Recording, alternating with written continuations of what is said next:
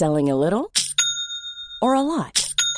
Shopify helps you do your thing however you cha-ching. Shopify is the global commerce platform that helps you sell at every stage of your business. From the launch your online shop stage to the first real-life store stage. All the way to the did we just hit a million orders stage. Shopify is there to help you grow. Shopify helps you turn browsers into buyers with the internet's best converting checkout. 36% better on average compared to other leading commerce platforms. Because businesses that grow, grow with Shopify. Get a $1 per month trial period at shopify.com/work. Shopify.com/work. Spring is my favorite time to start a new workout routine. With the weather warming up, it feels easier to get into the rhythm of things. Whether you have 20 minutes or an hour for a Pilates class or outdoor guided walk, Peloton has everything you need to help you get going. Get a head start on summer with Peloton at onepeloton.com.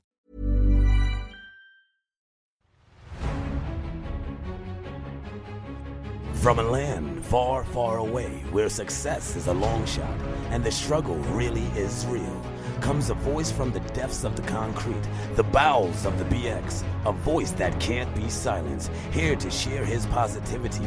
Welcome to the Hope of the Hood podcast. Guys, we made it. We made it all the way to episode 3, man. Episode 3, Hope of the Hood. I know some of you might have thought it was just going to be one episode. Some of you was like, oh, he's putting it out in 2 parts. He must not have the juice. Oh, but wait. We got the juice and the sauce. And we got the ingredients so we can make more. Episode 3, man. I don't even know what to say about this episode. This might be the biggest episode that you've heard thus far. Even though we've had some huge episodes. Y'all know if you've been paying attention. Thank you guys so much for listening. A lot of you guys reached out to me. Made me feel important, made me feel special, made me feel like, wow, people are actually paying attention to this thing we're doing. And I want to say thank you to you guys that reached out, retweeted, added us. But we got a special, special guest for this episode. And I'll tell you who it is in a few seconds. But before that, I want to do a little promoting. If you're following me, if you're in New York City, I got a few shows I do regularly each week. Every Monday, you can catch me at Bar Matchless for Broken Comedy at 9 p.m. The show starts at 9. You want to get there probably around 8:30 because it usually packs out. You can always catch me there. You can catch one of my Ace Boom Boogie dudes, Mr. Michael Denny. He's also there. Mr. Nimesh Patel. You may have heard of him. Also, Mr. Michael Che. He might stop by here and there. Don't know if you heard of him, but he's pretty popping. And that's where you can catch me at every Monday. Once a month, I'm at the Secret Loft. You can follow my IG and see which date that is. And that's basically what's popping in my world right now. I'm feeling very good. Also, yo, if you love us, if you like us, if you listened to us before, please help us out by subscribing, 1, leaving a review, 2, and just, you know, checking for us whenever we drop something. You guys have been great so far. We're only going up, and it's all because of you guys. Thank you so much, and keep tuning in. So this episode right here, as I mentioned before, we got a very special guest. One of my friends, we've become friends recently, but it's like one of those things where you just kind of feel like you've known someone forever. That's the relationship we have. She's amazing. She teaches me a lot. Learn a lot from her. And I think at the temperature the world is right now, it was just crazy that we got her at this time for the things that are going on in the entertainment industry and just in the world in general. You may know her as one half of Broad City. You may know her as one half of everyone's heart. You may know her as an idol, an icon, a leader. You may know her as someone that just makes you feel good when you're feeling bad. It's like when it's a cold day and you just get you a pumpkin spice or something and put a little Henny in it just to make sure it has a little kick. I know her as a friend, confidant, compadre. Is a compadre a dude or a woman? I think it's gender neutral. Compadre. You heard me right. We're politically unpolitical over here. I honestly hope you guys enjoy the fuck out of this episode. We talk about so much shit. We talk about love. We talk about life. We talk about ups. We talk about downs. We talk about sexual harassment. We talk about everything you want to hear from this woman. You're going to love her. And I hope you enjoy this episode with my friend, Ilana Glazer, everybody. There's one thing I want you to do for me. What? Come here. What? Win. What are we waiting for? Take this. Let's do it. All right, here we go. I'm so excited today to have Miss Yasbish herself, young Chutzpah, OG Jew Dog official, the big homie. What else, Dan? Give me something. The Glazer God? The Glazer God, Young Glazer Donuts. Make some noise. Well, you're not going to make some noise because you probably make noise in your headphones, but shout out to Ilana Glazer. We have her in the building. Hey, today. Y'all. So good happy. Evening, good morning, so good afternoon, and good night. So thanks for having me. I'm happy to see you. You never answered, though. What did you have for breakfast? Start there. Coffee, some nuts. Oh, a juice. I had a bougie juice. What kind of bougie juice? I don't know, green juice. Just green. Was it custom? Was it from a press? Yeah. Ooh. It was a plastic. Yeah. Ooh. Not from a bottle. The bottle's kind of like, I'm not into that even. So I love it from a bodega, but this wasn't. Oh, maybe it was, but somebody got it for me.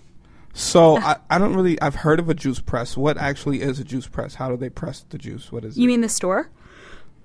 Or like a juice machine? I don't know. I just heard the term juice press. It's like a store juice. It's a chain of prepared healthy meals and juices. Mm. And yeah, it's pretty good. It's interesting. Good. I might fucks with that. I might put that in the regimen soon. Yeah, dude. Did I say that I'm super thankful that you came here today? Because it means a lot to me and the community and the society and everyone involved in the world today. You're so welcome, and thank you for having me. No, thank you. I said it first, okay? Yeah. Just say yeah. Okay? Yeah. No, I'm just kidding. I don't want to tell you what to say. Thank you. Empathy. Here we go. Empathy. Great. Feelings. The feels. Mm. What does that mean to you? I feel like you're a very caring person. I am an empathetic person. I am an empath. I have empathy to a fault. Mm. I absorb people's energy and their feelings. I'm working on having more of like a hardened clear nail polish shell on my orb so that people's energy bounces off more than I absorb it.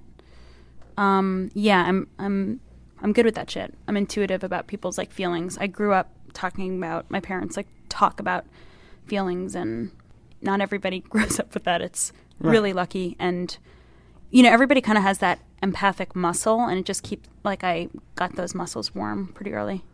Do you think that's like super important as far as being a functional, respectful, functional person in society? Or?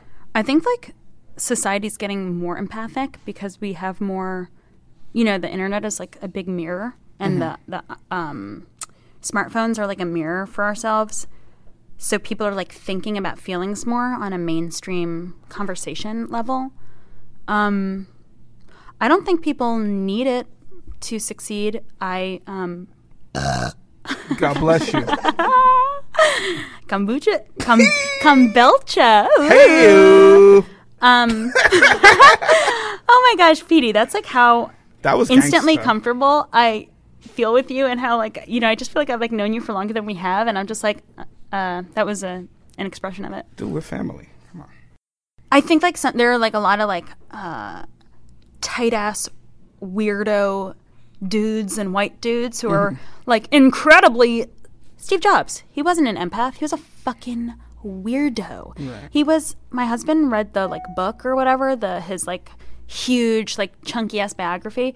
This dude, first of all, cried like a baby at meetings, cried. And I'm not talking, like, cool, like whatever. Like bawling, pretty much. Yeah, sort of just like, no! Like, baby cried. Oh, wow. He would also wash his feet in the toilet. He refused. He hated showering like a child. Everybody was like, shower, Steve, you stink. Literally, David was my husband, David. Shout out to David. David! Love you, David! Love him. But David was like reading to me parts because he's like, you're not going to fucking believe this.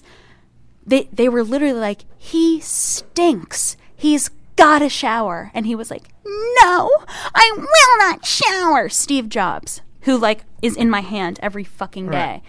I think he was like you know, emotionally autistic or something. It was a fucking weirdo, and so that was not an empath. Do you think his genius was? Do you think his genius was enough to override his lack of empathy, where people kind of just had to deal with him? I don't think he was socially required to have empathy. So I'm like, that's somebody who... I fucking hate those people, to be honest. I don't really hate... Well, I just like empathic success. I just enjoy interacting with it more. Right. But even as like just a personal level, like empathy is a hug, dude. It's just like fucking feeling someone, like, yo, I feel you, like I get it. Like, but you're an empath. You're a lover. You know, you're just like literally born this way, as Gaga would say. Mm-hmm. I also think it's like genetic programming, and we can't even help it. But but like you said earlier, so do you think it was like a big part of the way you were raised? Like your parents kind of taught you how to express yourself and kind of let your feelings go and kind of listen to other people's, like, you know, understand their feelings. And my parents would just like we would just talk about people, so we would like analyze them, our family and, like, I guess family friends, but our family, and we would just, like, analyze them. It wasn't like, don't say that about your elders. Right. We were, like, cracking jokes and, like, figuring it out emotionally.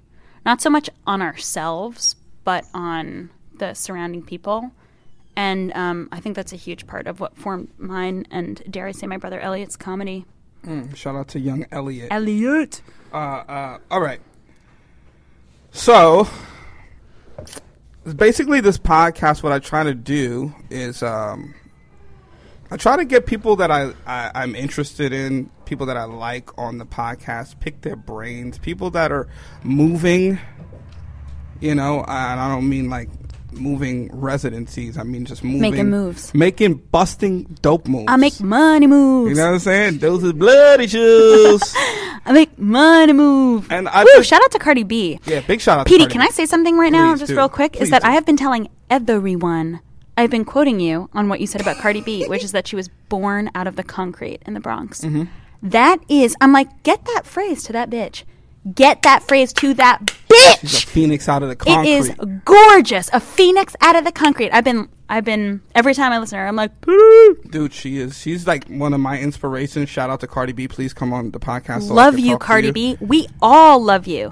Damn, every fucking video. Hilarious. She is not like, oh, she's so dope. She is like she's just trying to be the most herself as possible, which is beautiful. That's the best. And she's not trying to be beautiful for men. It's like there's something where her beauty is aimed that is like, it's for grasps her. My heart. But like that's you said, it's her. She's not acting. That's right. Just who she is. Dan used to work with her. Yeah. No way. I worked on Love and Hip Hop. Oh, cool. What did you teach her about again? I taught her what a bar mitzvah was. Yeah. Yeah. Oh. She did not know. She had no idea what it was. And then she said she wanted to have one. That is so funny. I like love New Yorkers, usually black New Yorkers who like haven't met a Jew. Oh, I'm Jewish now. I don't know if you knew that. What do you mean?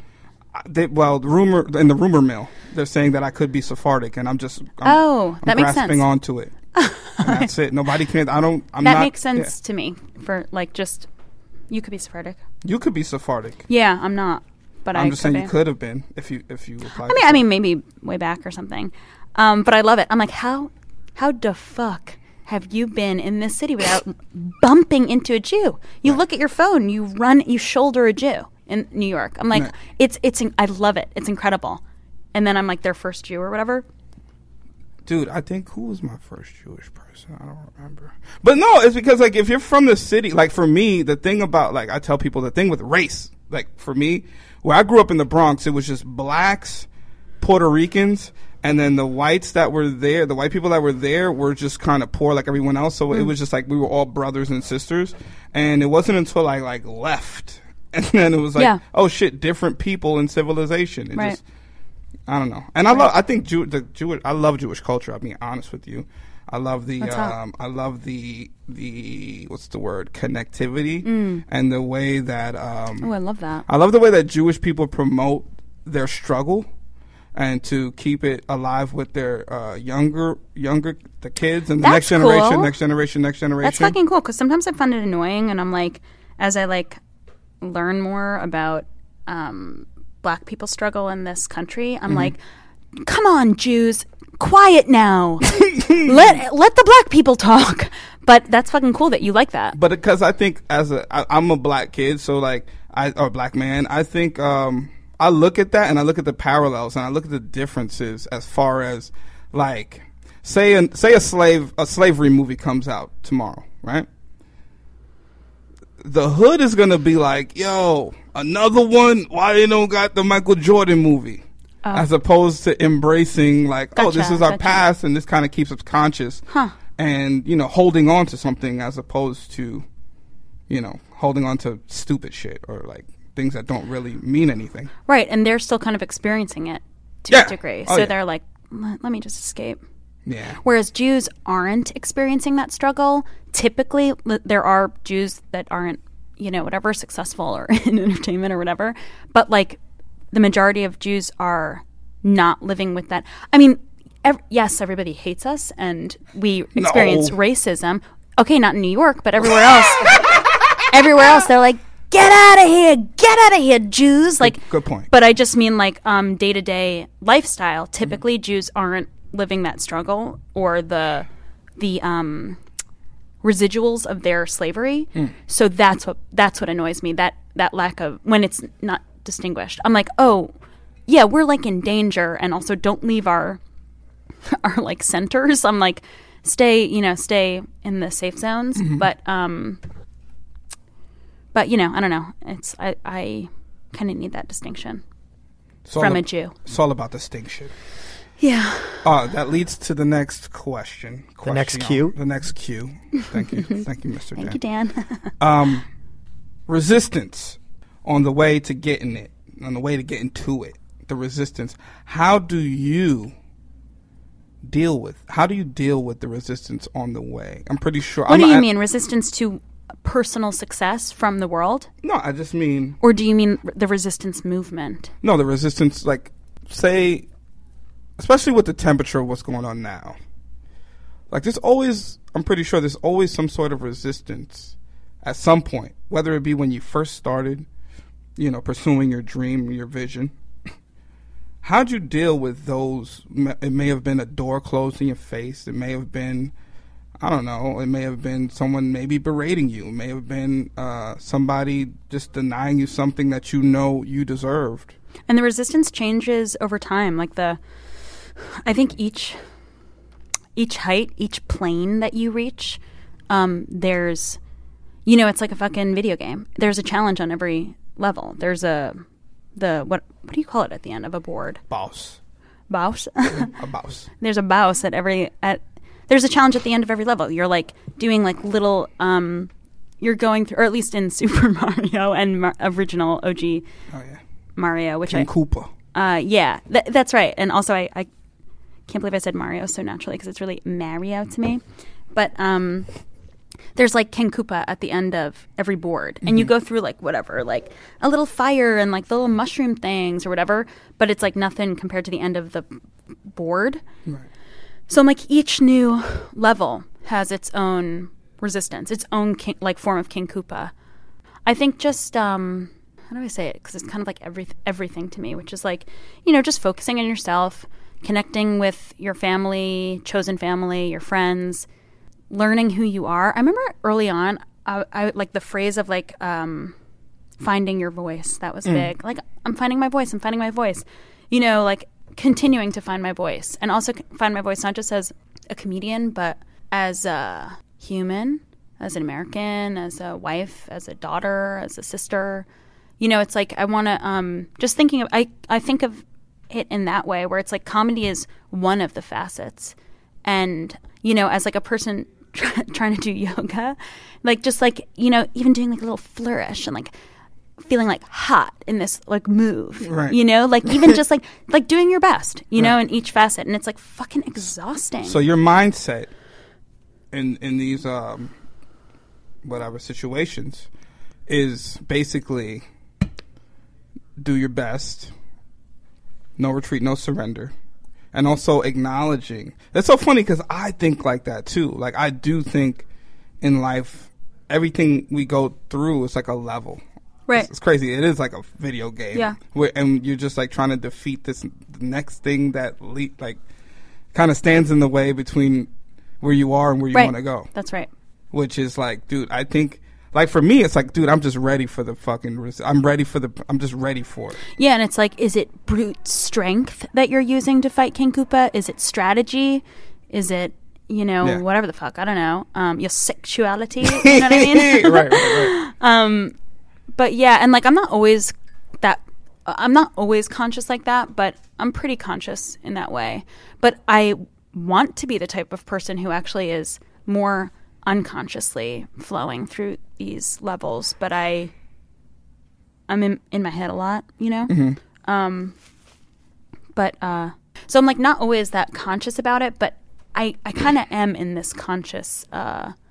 Mm-hmm. And I look forward to a time where I'm like less nerdy about it, you know, but this is where I'm at. Like, well, when you say nerdy, it's almost like it's funny because it's like when Taylor said, shout out to Taylor, when she said she was doing some nerdy stuff, and you basically broke it down. And in my mind, I'm like, she's a fucking genius. Who, me? Yeah, oh. In my mind, because like little things like that, I'm like, well, you know, women are taught to apologize for their actions, and I do it all the fucking time. And I'll start a fucking, you know, like I want to say something, but I'll start it with an apology.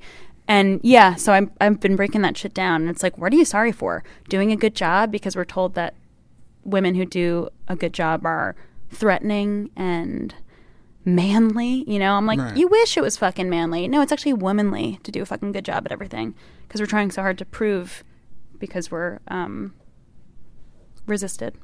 Do you feel that within doing comedy, it's helped you get in touch more or be able to define yourself more or want to even define yourself more?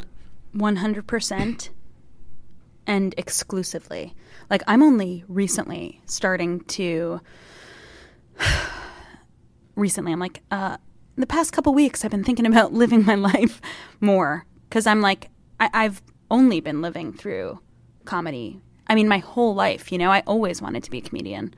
And then to become it, it's like, go deeper and deeper and deeper. And I'm realizing there's other roles in one's life. But comedy is totally the primary way that I define myself because I have been for 30 years defining myself as a comedian. Even before I was a comedian, you know, as a kid. Didn't you feel... I just feel like... I don't know. We just have a similar thing. You know what it was? I don't know. For me, I think it was, it definitely was comedy, but it was more of defining the character of my character of like knowing like, all right, you're broke as fuck. You can't run fast. You can't fight good. But, you know, and I was like, but you can make people laugh and people gravitate to the enjoyment. So that was just like, I fucking just fed that shit every day. Like whenever, even like if I'm hanging out at a club or I'm on stage and it's going well, very well, I feel like I'm in the lunchroom again. Like, dude, this is like, we're just all in the lunchroom and, you know, I'm going to try to make people laugh. But, so yeah, defining my character though was like definitely, I feel like comedy made me delve even deeper into the parts where probably things that a therapist would ask me, I found myself asking myself, crying sometimes. Mm-hmm. You know what I mean? Just like, damn, this is the reality of being in your face and you just ignore it. And then when you really pay attention to it, you're like, wow, this is sad as fuck. Right. Totally. How can I make it funny? Yeah. Yeah, totally. Which is weird. It was like an opportunity and a service for you, it seems. Right. How you came to it. But also it must have just been in your genes. Oh, yeah. I mean, it's always been in you. I was going to get my ass beat one night and my mom laughed and that was it from then on. Wow. I was like, dude, I just want to make... And then there were people, comics or humorous things that were on that made adults laugh that I was like, I want the power to make these adults with bills. And, you know, when you're young, the adults are the only ones that get super serious or stressed out. You're a kid. You don't think about that. Right. So if you can make them laugh or break that serious adult shit... Then you're you got some kind of power. Yeah, you got some kind of, hey, do that thing that you do, right. Your mom, come here, do that thing that you do, and right. then her friends are laughing. Beyond just being like cute, it's like something you can actually, that the adults actually need from you. I used to do this thing with my sister. Every fucking time there was a function, it was called Midget City. Oh, we saw that is so 90s. Dude, that is so 80s and 90s. You know the subway dancers as we know them today. Yeah. Back in the day, there was these. I would just mimic everything that I would see. So it was these kids. They would get on the train. Basically, before they had the pole dancing down, they would like. There was one of these routines where one kid would sit on the other kid's stomach, and the kid who's on his back will put his legs up, and the kid on top of him will put his shirt over. Right. And then me and my sister would go, yes. Midget City. Ooh, ah, ooh. That is and, so funny. They would love that. That was our first. That was the first. Cool. Where's your sister at? She's in Jersey now. Excuse me. She got a family? Yes, she does have a family. She has four children. Dumb. Your boy been a uncle since I was 5. Wow. No, I'm just not 5. I don't know, 12. Cool. A 12-year-old uncle, that is so powerful. I was in school yo, what you guys do this summer? You need to stop fucking around. I had a nephew this summer, man. Right. I had one. I got bills to pay now, man. I got Christmas gifts to get, man. Fuck you guys talking about hot wings. That's so cute. That's cool. All right. You mentioned my man David, the scientist. Also known as the huzzy. The husband, the huzzy, the hizzy huzzy. Husband. I was going to ask you, how do you find time to juggle the hustle and the snuggle? Oh, my gosh. I love that question. We are pretty connected. We're because you're on the grind constantly. It never ends. Sometimes, if I text you and, you don't text back, I'm I don't even... I'm dude, she's probably... You're busy, dude. And you're fucking hustling a motherfucker. I keep the blue dot so I get back to the person. I always try. Because I got to keep it unread, or else then I have to remember it, you know? Mm-hmm. I had your... a text of yours. It was 2 messages, and I had it on the blue dot for days because I didn't want to forget it. That's cool. It was... Because I like to get back when I in the right can get full attention. Yeah. I'm the same way. Right. I'm getting there. Yeah, right. But we're constantly connected. We're pretty communicative and connected. So we text a lot. If we're not together, we text and FaceTime a lot. But I don't know. We just talk a shit ton. We talk about what happened our day. We talk about and this is every day. Yeah. Okay.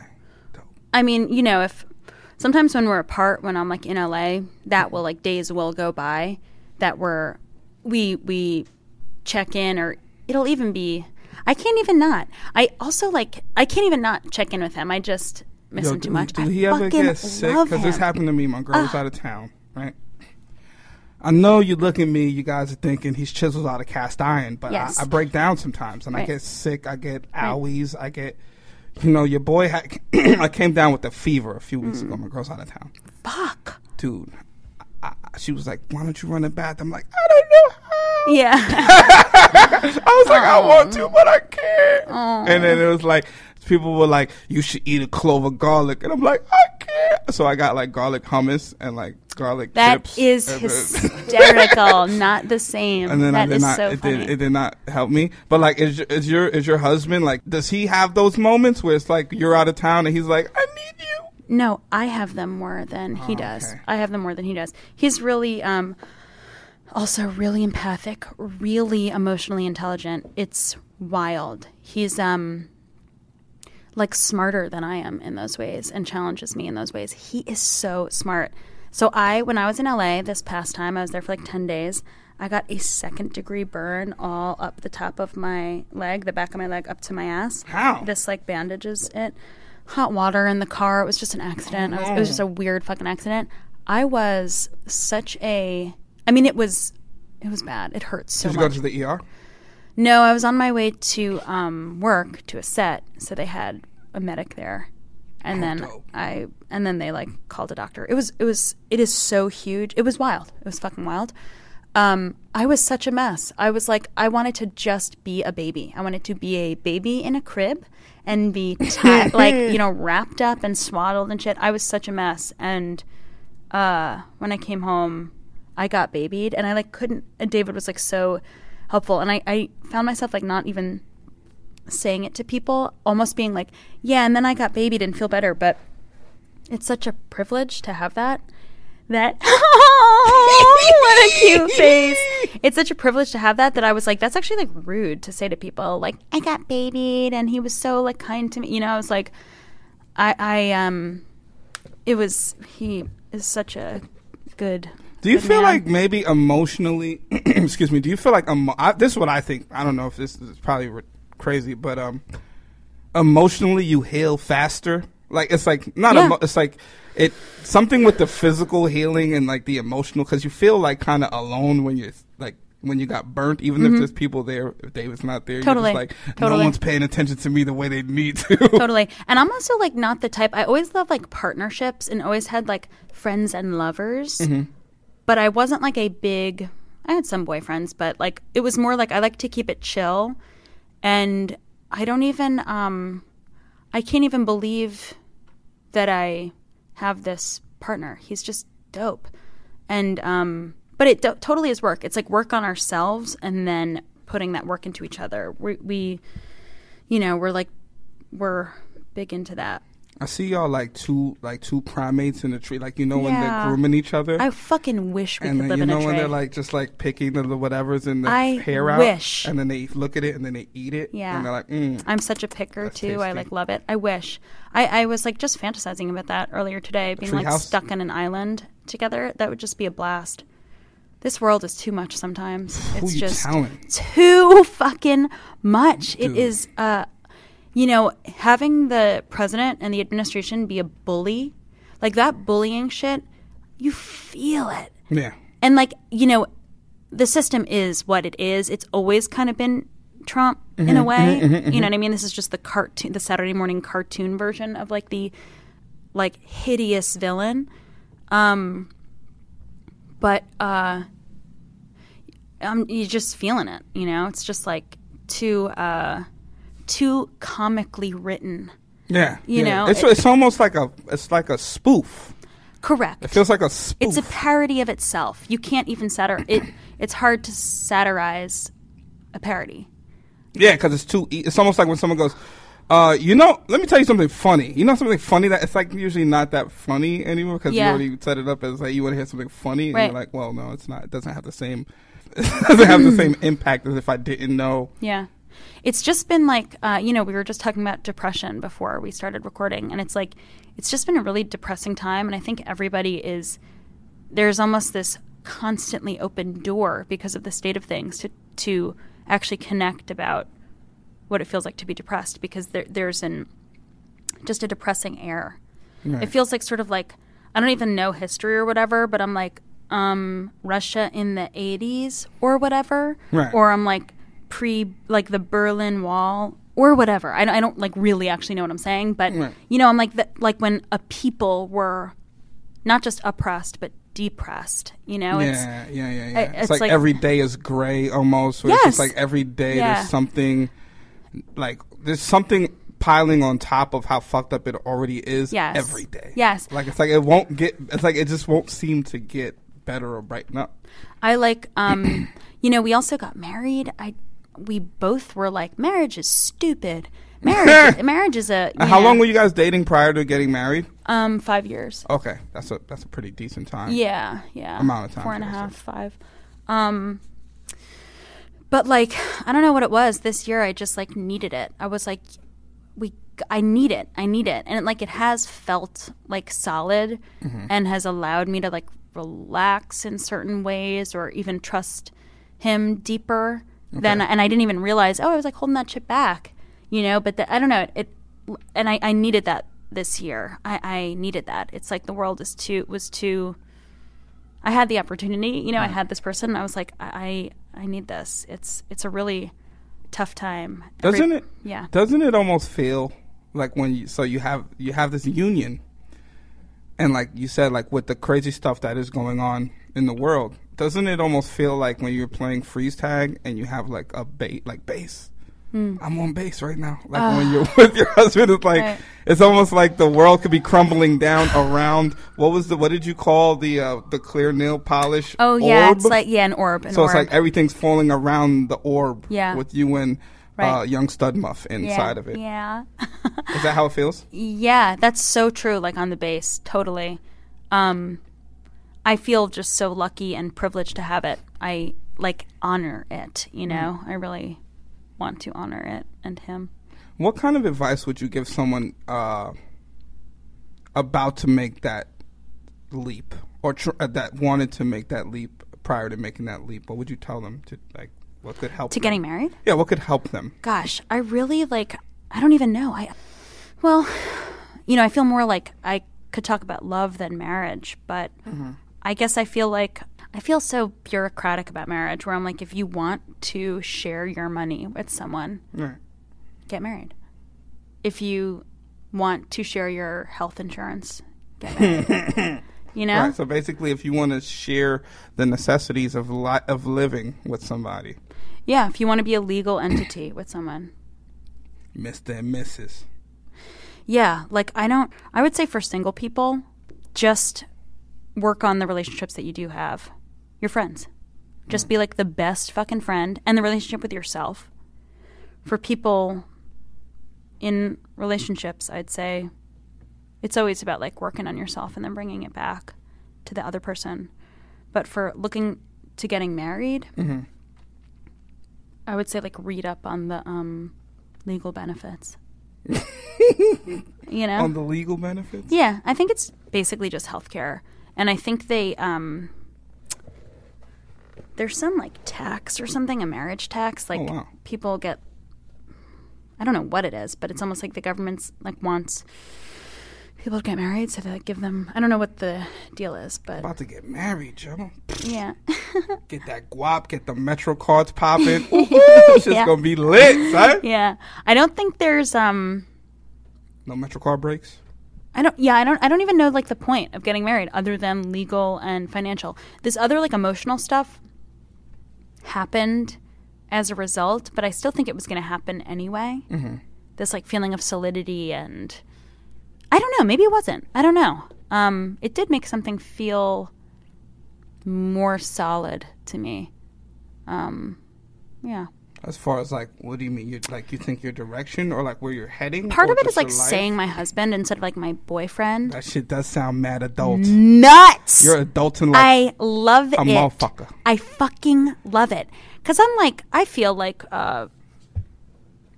you know, I don't know. I love it. I love saying husband. It's you know what it feels like? It's like waspy drag, like white, really white person drag. My husband. You know, it feels like wasp drag. Okay. Shout out to all the wasp drags out there holding it down. But there's like something that's becoming like mine of it. At first it was like ridiculous, but there's something like that, and yeah, just making feeling like freer in the rest of our lives because we have that locked down. Fucking locked. That's dope. Thank you so much for that insight. I think I'm about to get married for the Benjis. Yeah. To guap. Yeah, that'd be so cool if they sent you a fucking Metro card. That would be awesome. Lifetime unlimited. I'm tired of being limited, yo. I'm tired of having to be somewhere before 11:45, and then I gotta talk to the toll booth clerk like I swiped it earlier. Yeah. Hey, I'm Ryan Reynolds. At Mint Mobile, we like to do the opposite of what Big Wireless does. They charge you a lot, we charge you a little. So naturally, when they announced they'd be raising their prices due to inflation, we decided to deflate our prices due to not hating you. That's right. We're cutting the price of Mint Unlimited from $30 a month to just $15 a month. Give it a try at mintmobile.com/switch. $45 up front for 3 months plus taxes and fees. Promo rate for new customers for limited time. Unlimited more than 40 gigabytes per month slows. Full terms at mintmobile.com. Millions of people have lost weight with personalized plans from Noom. Like Evan, who can't stand salads and still lost 50 pounds. Salads generally for most people are the easy button, right? For me, that wasn't an option. I never really was a salad guy. That's just not who I am. But Noom worked for me. Get your personalized plan today at Noom.com. Real Noom user compensated to provide their story. In 4 weeks, the typical Noom user can expect to lose 1 to 2 pounds per week. Individual results may vary. Jesus. Okay. How important do you feel? This kind of ties into the last few questions. How important do you feel? Excuse me. Understanding is in a relationship, or like wanting to understand, or maybe just not even in a relationship, just in life, like wanting. Yeah, in life, I'm like shit. That. You got to keep that shit in the forefront, because this world is so wild and confusing, and it is so hard to understand. All you know, it's just. It's a fucking anomaly. It's contradictory. It's shitty. It's gorgeous beyond belief. There's like such beauty in the world and people and all that. It's like a lot to take in. And as I get older, I feel like I can grasp more of the world, of cycles, of time, of the way the world works, of – excuse me, belch again, but I didn't like play it – of the nature of people. Mm-hmm. And I don't think one can understand it all, but just being like, I'm open to understanding. I want to understand. Right. I think is, if false, I don't give a shit, a sense of control. Right. You know, I don't care if it's like, and who am I voicing, God or the devil? But it's like, you think you have control. Right. But I'm like, yeah, that's all I kind of need to, that's kind of the only fuel I need. I'm never really going to understand the entire world. Right. Even old people don't, because the world changes. Well, that's the thing. So to me, comedy, honestly, I was talking to Michael Che about this the other night, and I was just like, how it's such shout out to Che! Shout out to Che! MC! Young Che-Z! Young Che-Z! Well, yeah, Young like, Che-Z, I love that. Dude, I was like, it's such a different world, comedy is. And it helped me to want to understand more along the way. I mean, I've always been inquisitive, right. But I'm talking about trying to understand things that I wouldn't have even tried to understand before, as opposed to being like, oh, I don't know about that shit, whatever. It's stupid or it's dumb or like, right. I don't give a shit about it. But then kind of tapping more into the empath side. Right. Is it empath or empath? Yeah, empath. Empathical. Or empathic, yeah. The empathical side. Yeah. Makes me kind of want to learn. So then I start to look at dinosaurs. I look at the old fucking geezers and the old people that are stuck in their ways, and I kind of go, well, maybe if they wanted to understand and they were empathetic, maybe the world may be a little fucking better, or maybe it may be a little different. They just have to die. There just has to be a meteor that comes and blows them all away, and it will. It's just going to take time because they're so fucking old, but they like hold on. They've like drank so much like straight liquor that they're just preserved from preserved from the inside out, and like they, I do think it's like so. I do think that there's that a more empathic generation such as ours is going to run shit, but that white supremacy shit is taught. You know, it's really fucking taught. But then like people watch a TV show, you know, with like a black dude as the lead, right. And they like it, or they find, you know, a woman, you know, like there's ways to sneak into those, like the I don't know, white supremacy is like so deep, but I do think that a generation of empathy will rule eventually. Do you? I do too. I feel like we're getting close. I feel like we outnumber the suckers. I feel like love definitely outnumbers the suckers. Mm-hmm. Unfortunately, you know, the biggest sucker is head of the state right now. So it kind of it's almost like, you know, we're outnumbering them. But then there's this one fucking guy spearheading the little bit of shitheads left, where and it's kind of fucking up the balance. Like half the people didn't vote. Half voted for her, half voted for him. Mm-hmm. For Hillary Rodham Clinton, half voted for him. Quote unquote him. I'm like, are the other 50%, are they half and half? Are they split down the middle where they don't want to live, you know, among diversity, but don't want to kill black people? You know what I mean? These like, what is that other half that didn't vote? Who are they, and what do they like believe? Because I wonder, I do wonder if it's, you know what's crazy? I don't feel like there's so few white supremacists. I feel like the people who voted for him do not like people of color, even if they are one, which were very few, and don't like women. Even when they were women. Right. You know what I mean? I think they like love the original script that was written hundreds of years ago about whatever. White dudes are all geniuses. Right. You know what I mean? That original script. I'm like, they are fucking, they are all about that misogynist, racist script. But that other half of people who didn't vote, are they just poor? Do they? I mean, me personally, I didn't vote. I'm on probation for like until 2019, so I can't vote. So I get to thinking like how many other people are in the same boat that are actual citizens of second class citizens of America because we don't share the same liberties as the first class citizens. Right. So you're just kind of like, what do you do but roll with the punches? Like if you feel so they're disenfranchised, helpless. Then. They are. They're poor. You know what I mean? They're fucking poor.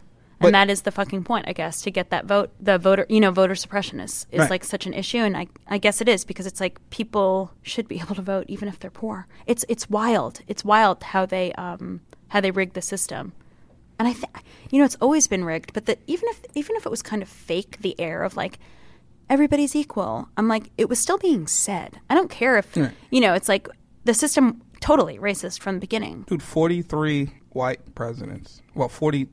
White male presidents. White male president. So even that, honestly, I felt like with Obama being the president for 8 years, it almost fucked their heads. Even if they didn't feel like, oh, I'm not right, or even if they didn't feel, people didn't feel racist, it was almost so extreme that it was like a breath of fresh air to see a white male in office again. I've been thinking about this recently. Before Obama was fucking Bush, who was Trump Jr., you know what I mean, Trump light, and Obama's black.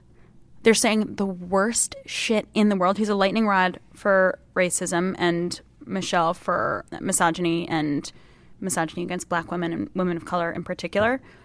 And the response is 45, the creature that is the 45th president. So we're all so fucking pissed off that I'm hoping the response to that is 8 years of the new whatever, of our side. Right. And maybe we could have the final obliterating side. But we have to just like muscle through this disgusting trash pile. Right. That shit's fucking nuts. Maybe this is activating us. I would love it. I think, you know, it's funny. I do feel like it's almost, it's very sad, but I feel like it's also bringing people together even more. Like, it's like, now it's like, yo, what side are you on? Like, there's no, remember back in the day when we were kids, when we were growing up, how our parents or like adults in general didn't talk about politics I've been talking or religion. About this. They didn't talk about any of that. I've been talking about this. It was rude to talk about politics or religion, right? And now it's like, yo, whose side are you on?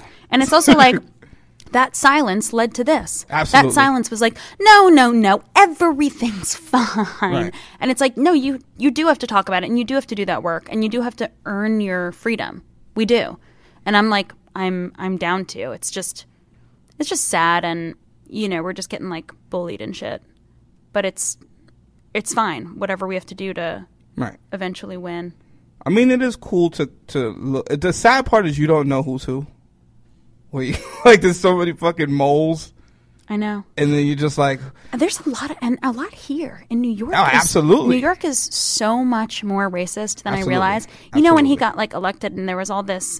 And also, it's, like, the Jewiest city. Like, such a densely populated... And all these, like, swastikas all around. I'm like, honestly, how did someone even get away with it? There's so many Jews in this... You know, it's dude, there's so many pent up racist. There's so many pent up, and like I know you see it because like that brings me to the next thing. I recently read about you firing 2 staffers. Right? Oh my gosh, this was wild. It's so. But real quick, can I ask you? Was that something? Like, was it an immediate thing? Was it an immediate? You know, dismissal of these guys, or was it something that you stewed on for a while and then you felt I have to do this? The first guy was so first of all, can I just say, like, yes. Indulge in my like personal experience for a second, which is like, how bizarre is it that for something to be like picked up as a story? I'm like, what? What? I don't know. It's bizarre, and I'm like, good one. I don't know. I said this to my PR people. I was like, oi, when they sent this to me, and they were like, no, it's good. The news is like focusing on, or even infotainment news is like focusing on realer shit, which I was like, okay. Anyway, bizarre. But it's not scandal, so that's like. Yeah, and it's also about awareness and feminism and gender equality. I'm like, okay. But one was a background actor who like commented on my tits. And I was like, I'm the showrunner, dude. I'm like the star. Me and Abby are the showrunners and the stars and the writers and the creators. Leave. And this was a backup actor? I'm like, you don't even know, bro. Wow. And then the other guy was sound. So, but this was immediately. This was like, yeah, get out of here. Get the fuck out of here. Good one. Nice. I was like, that guy just talked about my tits. And my producer, Lily and Abby, were like, oh, let's make him leave. Right. You know, let's get him out of here. I was like, oh, great. Get him out. The other one was a sound dude who weirdly like it was like after hours drinking, but he was new, and this was like the second or third season, so I wasn't like a like innocent baby in the, you know what I mean? I was like, I'm a boss. Bouse. I'm a freaking bouse. Bouse. And so it's like after hours or whatever, and we're everyone's drunk, but even still, he like made a joke again about my magnetic tits that do run my life, and I talk about them, and they are my friends and my children, my tits. But even still, they're not for they're yours. Yeah. Yes, my body. So he like made a like joke, I guess I'm doing air quotes, of like miming grabbing them, and I was like, you know, I had that like thing of like closing away, like that tension, that like tense butthole thing. And I'm like, no, that's not cool. And one of my, you know, the person who recommended him and a producer, really? He, you know, one was like, I just want to, well, one guy was like, he was like saying like, whatever you choose. And really, really, we have like really conscious people and men work on our show. Mm-hmm. And he was like, you know, I support, you know, whatever you got to do, like, but I just want to say he's not like a total creep, and he's a good guy generally. And I was like, great. And this was the person that recommended him. Yeah. Trying to cover up for him. I'm like, great, but you know, I just don't want this person on set. And another person was like, it's kind of a, he wasn't like pressuring me not to do it, but he was just not like, definitely. He was like, you sure? You sure? Because it's like a thing. And I was like, yeah, I'm sure. You sure you know how you feel? Yeah, about your body. About your body? And I was like, I'm sure, bitch. And like I said in that post, you know, I've been sexually harassed more times than I can remember. I was about to ask as you a how woman. Often and I also got these. I'm obsessed with my tits. They run my life. Mm-hmm. And I got these tits when I was 9. Okay, I went through puberty so young, like.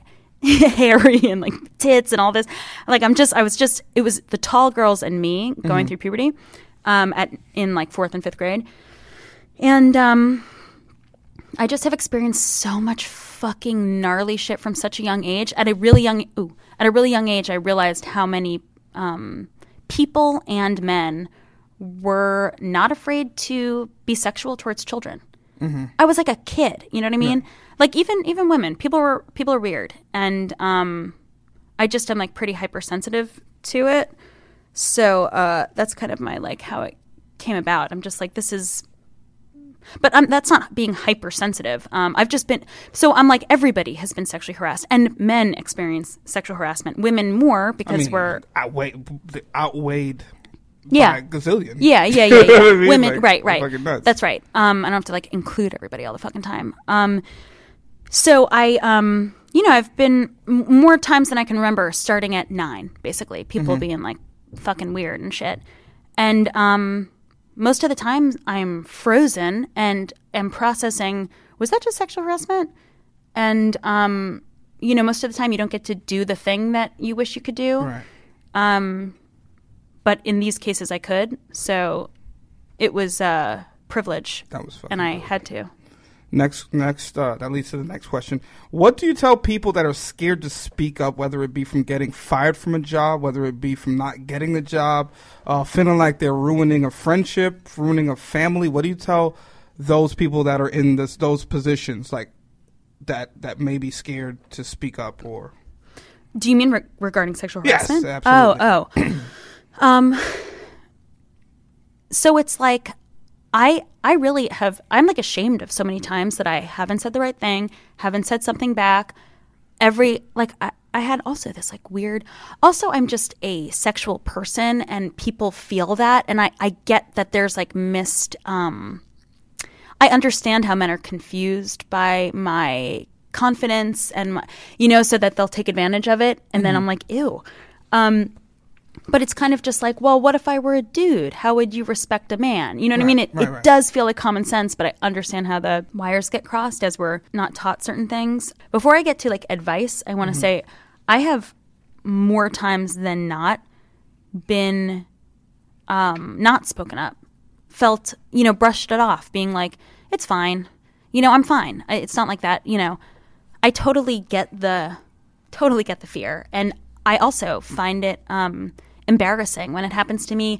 I totally feel like I caused it. Well, I'm sexual and but I'm not even sexual. I just have big tits and I'm friendly and confident, and they you know, men are confused by my, you know, whatever. I totally have made excuses, felt responsible, haven't said the thing. But you know, this experience of yours, to this hypothetical person who's experiencing sexual harassment, this experience of yours can be the first time that you speak up about it, or the second time or the third time. You know, I often wish to like pause, rewind, Zach Morris time out, go back and be like, dude, you don't, you know, say the right thing and whatever, but you can go back. There is no wrong time to address it. It's hard too. It's so hard to stand up for yourself. You know, it's just sometimes and most of the time easier to just let shit go and learn how to deal with it on your own. But you can take the time to like gather the strength from your support network or your person or your people or whatever, or the fucking mirror or your fucking dog, whatever. You can take that time and bring it back to that initial person. Something else I wanted to say was that, like, you know, this Harvey Weinstein shit? I was just about to go into that. And Woody Allen's like, the poor guy. And you're like, ew, Woody Allen, you are attracted to fucking worse. Fucked and married a child, you know? Like, really? And come on, dude. Dude, his own kid's fucking... Your own child. Like, come on, dude. But I just have to say, like, the world is sick. And Harvey Weinstein was just... the white guy, the Jewish guy there at that time who got to create movies and the movie business. But it would have been somebody else. Right. Woody Allen, yes, a talented director. But it would have been some other Jewish guy creating the, you know, American Apparel look 30 years early, whatever. Right. It's not, they're just not smart enough to see above the script. And most people aren't. Like, most people aren't. Men are victims of this patriarchy too.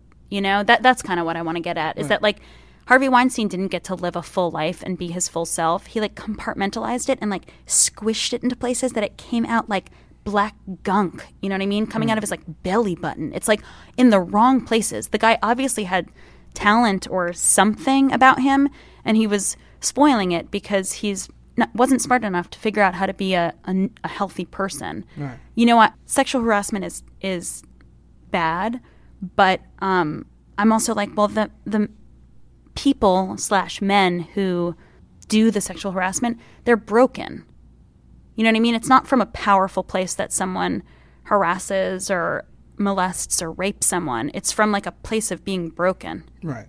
You know? So it's kind of like I think it's a bigger issue than just punishing the perpetrator. I think it is like a larger education thing. And, like, even Woody Allen, like, come on, so gross. And I'm like, I don't want to hear your thoughts on sexual harassment. I don't want to see you, Bill Cosby. I don't want to see his, like, sad ass fucking pictures ruining my 10 years of, like, delicious memories that he gave me, now fully perverted out, and I'm like, you can't even enjoy. Like, I've been trying to watch a movie with my girl, and as soon as it says Miramax, she's like, I can't.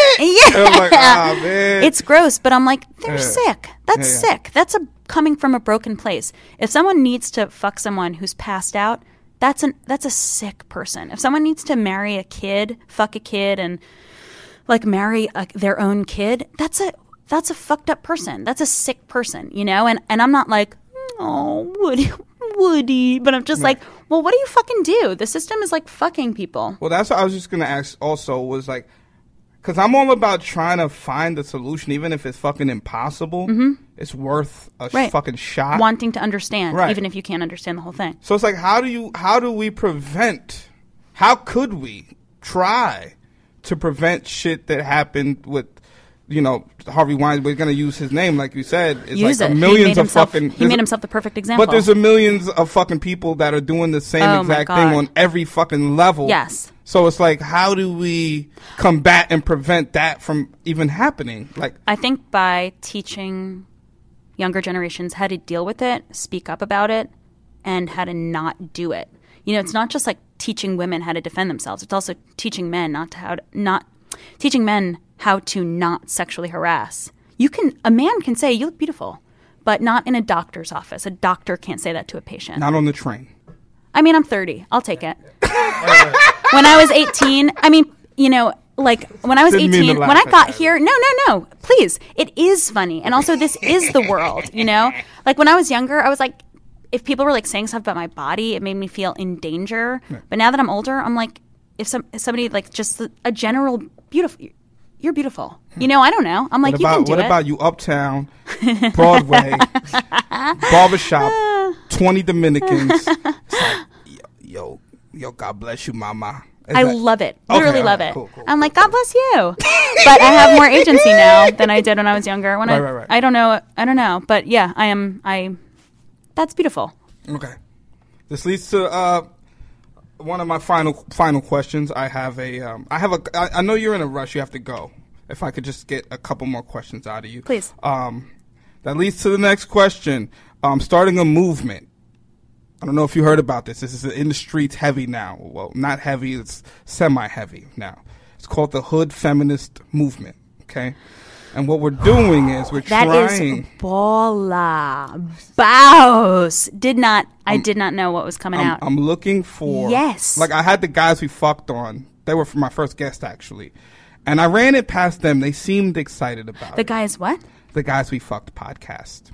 The gotcha. Two, Corinne and Christina. Got you. And I ran it past them, and they seemed to be pretty accepting of the idea. And the way it came about was one night I'm on the train by myself. There's a woman sitting across from me. There's a dude sitting by the doors. And there's no one sitting in between the woman and the dude. And this dude is just like basically talking to this woman. But like in an uncomfortable ass way. And it just felt like I felt like she looked at me, but it's like that New York thing of like, she doesn't know if I'm going to just look the other way or whatever it was. So then I was thinking like, it would be cool. Like how they have the guardian angels. If there was like a movement, whether it be you wear a hat, a shirt, a pin, a brooch, or something that a woman could know that even though they're there by themselves, maybe they see another dude and they're like, dude, he's on my... I have an ally over there. Dare I say you make a fucking video series about it and get the word out that way. That's also what I was thinking. Yes. Because even kind of like joking about... I have this thing I say, like, to not catcall. To not catcall. Mm-hmm. Where it's like, you can think what you want. Who fucking cares? But don't run home and jerk off. Right, but you don't have to say anything. You don't have to make a crazy look. Right. You don't have to be a fucking human being. Right. So I call it cat thinking. Oh, that is hysterical. So you think what you want. Oh, you gotta make this. And then you keep it moving. That's fucking funny. So do I have the stamp of approval? I'm begging you to make this as a web series. Begging you. Okay. Begging you. You can make with a fucking iPhone, doesn't matter. Begging you. Got my cameraman right here. That is so fucking funny. And that's so funny. Wow. And like, have you ever been in a situation where you might be by yourself and you see a dude, and then this might be a dude being a creep, and you're just like, you don't know if you're by yourself or at least if somebody's going to be like, yo, the fuck are you doing? I feel like, personally, I don't know if this is everybody's experience, but I feel like most of the time the other guy got your back because he's not the fucking creep in the situation. Mm. So he's like, has the opportunity to be like a good guy. Right. But I feel like what you're talking about being more active and conscious about it, which is different. It's like you said, it's like if you could, I think if I could help the next guy coming up, I can't change the dinosaur's minds. Right. No. But at least if I can be like, yo, maybe I'm not fucking Jay-Z, but I'm a dude just like you're a dude and I'm here and I have a voice. And it's like, at least I can give someone an idea. Of just some kind of common sense. Of like, it's just got to be like funny. It has to also undercut itself. Right. You know, I'm like, because it's so blatantly good that it also, because like the thing is like, you know, the struggle is funny. Oh yeah, absolutely. So like what, you know, maybe it's like talking so like, ooh, them titties, I'd do this and this and that. Right, you know, I mean, right, that right. would be funny. Right. But then also I'm like, something has to happen to you. Then you're like, then you are, you know how like white people will like unknowingly like position themselves as white saviors? Yes. You know, and I'm like, you don't want to be like a necessarily a woman savior, like here to protect the women. Right. You know, where I wonder if one thing would be like, you try to protect a woman and she like doesn't need it. Right. And she's ends up protecting me. Yeah. Yeah, exactly. Like that. But also like the cat thinking yourself into having to go home and jerk off. Right. You know right. what I mean? And it's like... Yeah, it's like your mind is like, you're better than this. Yeah, yeah. And you're like, you're such a perv, you right. know? But like But then also having a legit movement attached to it is so funny. Yeah. Wow, that's so dope. Okay, last few questions. Oh, how often do you encounter space invaders? Like that one time when we were at the show and then that woman came back and she just invaded the space. That sucked. Did you know I was about to be on my Kevin Costner? I was, because I had just met you and I'm like, you're not going to ruin this for me. I was ready to jump across and apprehend the assailant. But how often and how the fucking weird is that? That's so funny. Space invaders. Ugh, yas, you're dope. I guess pretty regularly, but I'm like getting to learn how to like have a guard up, which is not natural to me. And also people don't want to be shitty. Mm-hmm. They just don't realize that they are being. So often I think if you can communicate it, people can get with that. But I kind of have to like have the phrase in my head where I'm like, I'm not trying to do this right now. Or like, this isn't the same for me as it is for you. Right. You know, I just have like little phrases where people are like, oh. And it's like... Damn, so you got the fuck off catchphrases. I'm trying. On deck. Because like, when I see you, you were just... I didn't know if she knew you or not. And you were just kind of like... But you did give off that energy of like, all right, this is uncomfortable. Well, it just shut me down. I was having such a nice time. Who was with us that night? It was Ashley Brooks. Oh, my God. That was such a delicious evening. Oh, my God. You know, and it was like... It just like shuts off. And also the girl... But she sensed it. So she was like... Should I go? Yeah, and I was like, yes, thank you. You know, but I appreciate it. But it's just like, I don't want to be creeped out. You can't steal a moment. Yeah, that's what we kept leave saying. Me alone. Like, don't steal the moment. Yeah. All right. Last but not least, we have a few questions from some hopefuls. That's what we call my fans. Cool. We call them hopefuls. I love that. Do you have a name for your fans? I think like the Glazer Reds. The Blazers. The Blazers. Ooh. Yes, Blazers. Yeah. Wait, okay. Before we get to those, can I ask my one please sort of you go ahead. So I'm not somebody that catcalls, but I see cute girls on the train and I never want to say anything because I don't want to be a catcaller. Is there any way? Okay, so I think that you can like sort of be cute and try to look without staring, and you can just say hi. Hi is the best. All right. Hi. All right. And then that starts a conversation. Hi. What about a pack of Welch's fruit snacks with a note, a post-it attached? Just like, that's cute. Hey. It's a little weird though. I would just stick with hi. All right, I won't do that. Okay. I won't do that. I thought of that, but I won't. But it's cute. All right. You ready for the mail questions? Mail questions. Let's go. Then we're out. All right.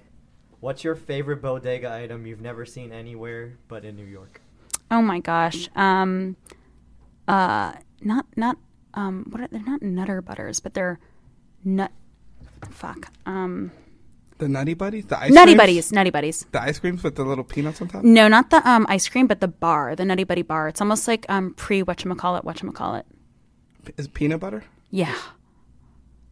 Damn, I think I remember those. And zebra cakes. Zebra cakes. Loose. Yeah, zebra cakes are lit.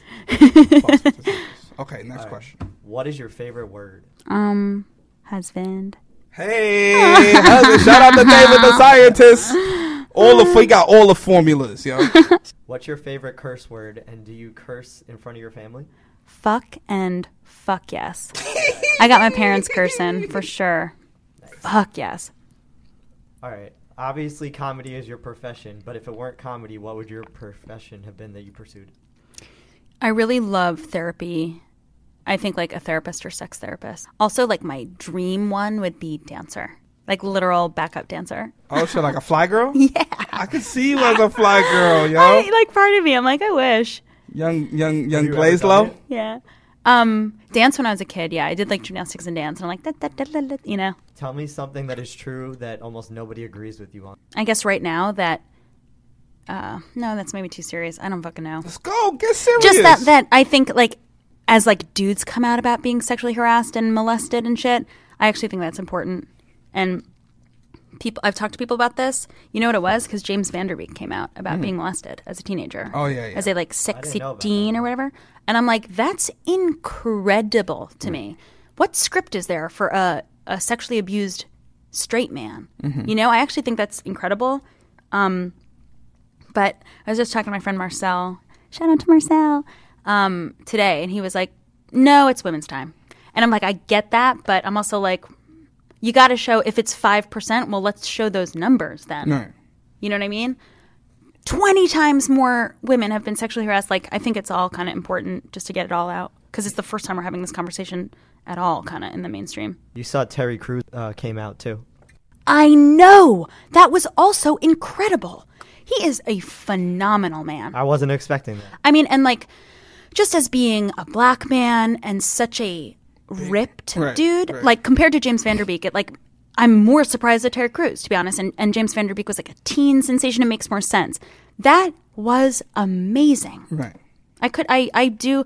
That's who it was. Somebody was saying to me, he shouldn't come out. I'm like, are you fucking kidding me? Yeah, that's fucking nuts. Imagine the straight, ripped black dude who's also been molested and sees Terry Crews. Emasculated. Why does that guy not deserve to have his voice, his experience voiced? That's right. Oh my gosh, that just took my breath away. Terry Crews, how brave. All right, you ready for the next question? Yes. All right. What are you not very good at? I was going to say like doing nothing and relaxing, but once I get in a groove, I am.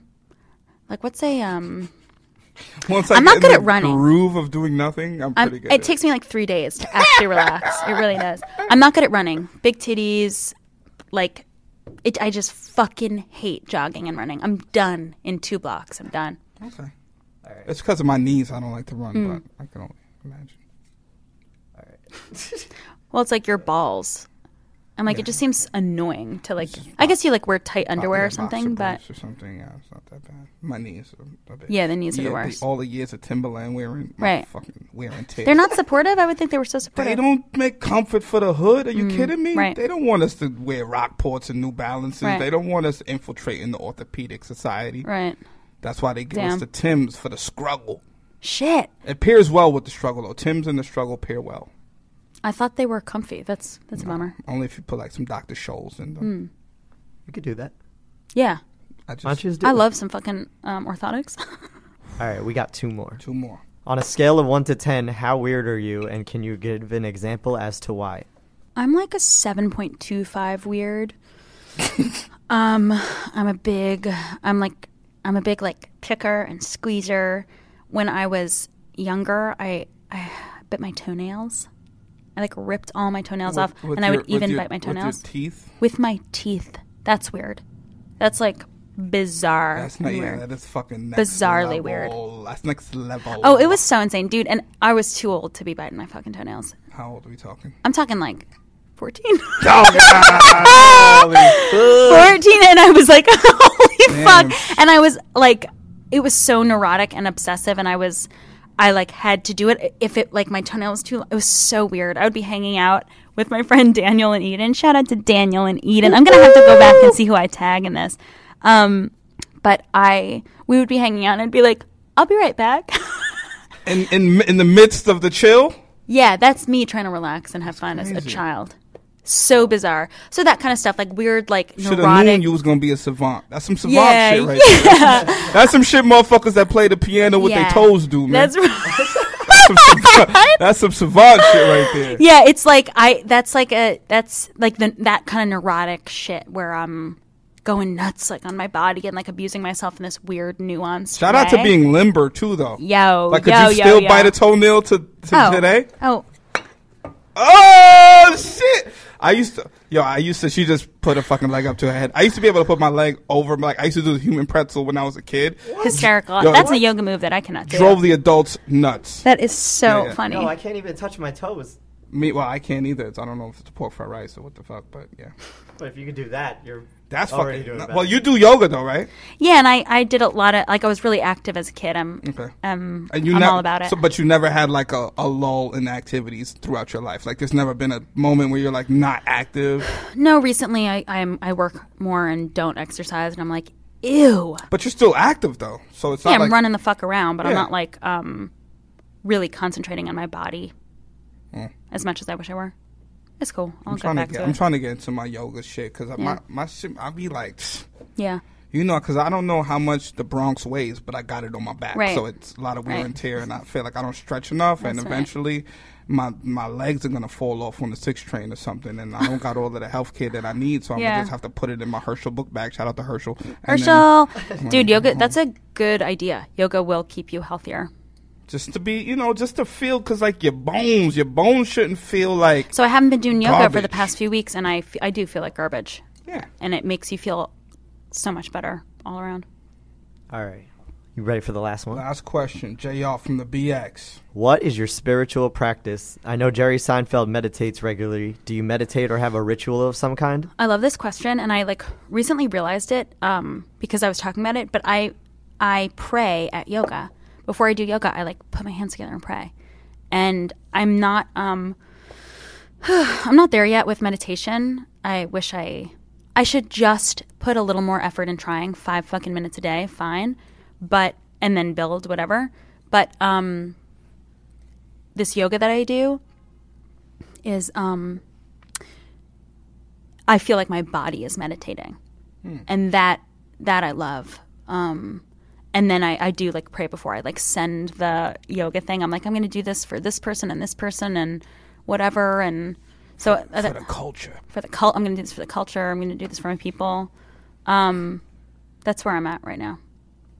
Good question. All right, final. Thank you so much. Thank you so much for hanging out. Thank you so much for being so informative. I feel like I've learned a lot by having you here. Me too. Every time we talk, I feel like even the last time we hung – I fucking learned, and I was bragging. I went home to my girl. I was like, babe, listen to what I learned about. Like I was in school or something. That's so sweet. Dude, me too. I've been talking about a phoenix born out of the concrete. I mean, the most beautiful thing I've ever heard. Cardi B, what's up? Yeah, it's such a pleasure to be here. And final question for the hopefuls. We ask all of our guests this question. What would you tell someone just trying to come up in the struggle, trying to find their way? They feel like their chips are down, things are dark. What would you tell them? Give us a word to have them keep moving forward. Knowledge. I would say it's really hard to be in a shitty place, but you're not the first and you're not the last to be in that place.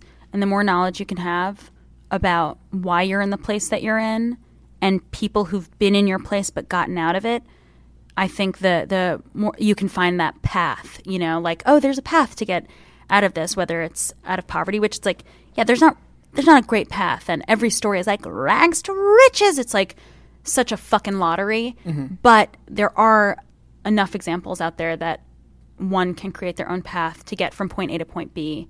And like you were saying before, or like we were talking about like wanting to understand versus actually understanding everything. It's like, I think just trying to understand the situation and wanting to understand can keep you moving and living through it, which we all just kind of need that carrot dangle in a way to get us to the next step, so knowledge. Carrot dangle. Yo, that's one of the things I know we're leaving, but like that was one of the things that honestly helped me in life and like even to pursue comedy or whatever, or try to just do something with my life. I dropped out in 9th grade.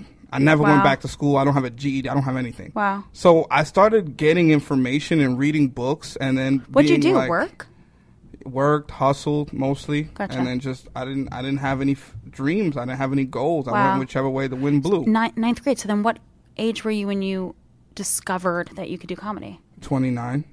Wow. So I lived a life of just like I'm so happy to not be dead or in jail or whatever. And and you'll you're gonna get to where you're going, and all that time, fucking 14 to 29 is gonna be an endless amount of material for you. It's a different life, having a goal and not having a goal. Right. And but it's like you said, once I saw there were people that dropped out in 3rd grade, I felt like, fuck, I got a chance. Like when I saw there were people that were never educated and like the heads of corporations or will their way to success of whatever their success was, it gave me some sort of a thing to be like, dude, I could fucking do it. And that's kind of what I want to do with this podcast. Like, I want people that may feel like, you know, they may look at you and they may think you never struggle. They may think you never faced adversity. They may think, and you're like, no, I have. I was just, this is how I dealt with it. You know, so I think that shit's important. And also Hood Feminist is going to show people movement. How people like you can make something happen. You know, I ain't got all the money to be a philanthropist, but I could hold a door for somebody. Yeah, that's right. You know, anyway, thank you so much for coming. Thanks for having me, guys. You're such a pleasure. Love hanging with you.